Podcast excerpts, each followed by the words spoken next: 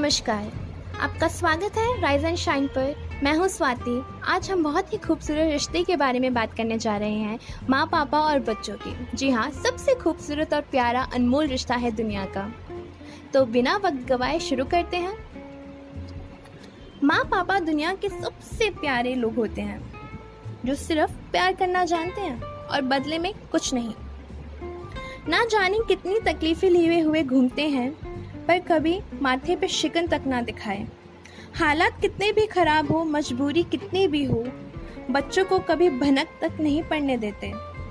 बस मुस्कुराते हुए, कड़ी मेहनत करते हुए आगे बढ़ते हैं ताकि वो अपने बच्चों को दुनिया की हर खुशी दे सकें।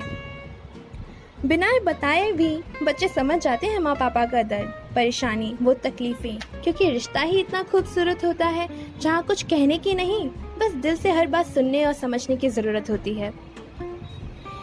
ऐसे हालात में बच्चे भी मन में ठान लेते हैं कि हम भी मेहनत करेंगे ताकि माँ पापा खुश रहे, उनकी हर मेहनत सफल हो, कामयाब हो। खुश नसीब हैं वो माँ पापा जिन्हें ऐसे बेटे या बेटी मिलती है जो माँ पापा को ज़िंदगी भर खुश देना चाहती है। पर अक्सर जैसे दिखता है, जैसा सोचते हैं, ऐसा होना ज़रूरी बिल्कुल भी नहीं है। जी हाँ, हर बच्चा ऐसा नहीं हो सकता। कुछ बच्चे इंडिपेंडेंट बनना चाहते हैं और अपनी मंजिल पाते ही माँ पापा को छोड़ देते हैं। इसी कॉन्टेक्स्ट में आपको एक छोटी सी कहानी सुनाना चाहूँगी। एक परिवार था जो गांव में रहते थे। उसके पापा हर काम किया करते थे ताकि घर चल सके, उसकी बेटी की पढ़ाई हो ताकि वो हर मंजिल पा सके। जब बेटा बड़ा हुआ, उसकी अच्छी जॉब लगी, शहर में रहने लगा, घर आना कम हुआ। तो बच्चा नहीं आ सका तो क्या हुआ, हम तो जा सकते हैं ना, माँ पापा ने सोचा। माँ पापा गए उससे मिलने, ट्रेन पकड़ के ऑटो से उसके ऑफिस तक पहुँच गए। अपने बेटे को सूट कोट पहने हुए देखे माँ पापा बहुत खुश हुए। उनकी खुशी का कोई ठिकाना ही नहीं था।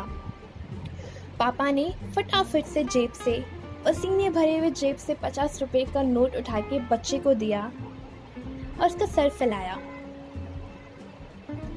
तभी एक आवाज़ आती है, इनफैक्ट एक लड़की बोलती है, हु इज़ दिस? और वो लड़की उसकी गर्लफ्रेंड होती है। तो वो बेटा पता क्या कहता है? बेटा कहता है, he is our servant and came to meet me. जी हाँ, कितना दर्दनाक स्टेटमेंट है ना ये। पर बेटे ने ऐसा ही कहा। पर माँ पापा ना बहुत खुश हुए ये सुन के। पता है क्यों? क्योंकि वो इंग्लिश नहीं जानते थे। और खुशी पता किस बात की थी? इस बात की थी कि उन्होंने इतनी मेहनत की कि उनकी मेहनत रंग लाई कि बच्चा इंग्लिश बोल रहा है और इस मुकाम पे आ चुका है। इस बात की खुशी थी उन माँ पापा के चेहरे पे। पर बेटा कुछ शर्म आ रही थी बताने में कि ये माँ पापा है मेरे। तो बस मैं इस कहानी से यही बताना चाहती हूँ, बच्चे कैसे आसानी से भूल जाते हैं ना पापा माँ पापा मामा की एफर्ट्स, उनकी मेहनत। तो कभी कभी नहीं कभी नहीं भूलना माँ पापा को ज़िंदगी में। चाहे कितने भी बड़े बन जाओ, चाहे कितनी भी मंजिल पा लो, चाहे कितना बड़ा नाम पा लो, क्योंकि आपके सपनों की सीढ़ी लगाने वाले भी वही थे। अगर वो सीढ़ी नहीं लगाते तो आप इस मंजिल तक पहुँच ही नहीं पाते। तो उनकी मेहनत को ऐसे शर्मिंदगी महसूस मत कराइए, खुद शर्मिंदगी भी ना महसूस करें कि ये मेरे माँ पापा हैं। जब आप अच्छे मंजिल पर पहुँच जाएँ, हर दुख दर्द में उन्होंने आपका साथ दिया है, हर खुशी में वो आपके साथ थे। तो अब उनका साथ छोड़ना भी तो अच्छी बात नहीं है ना।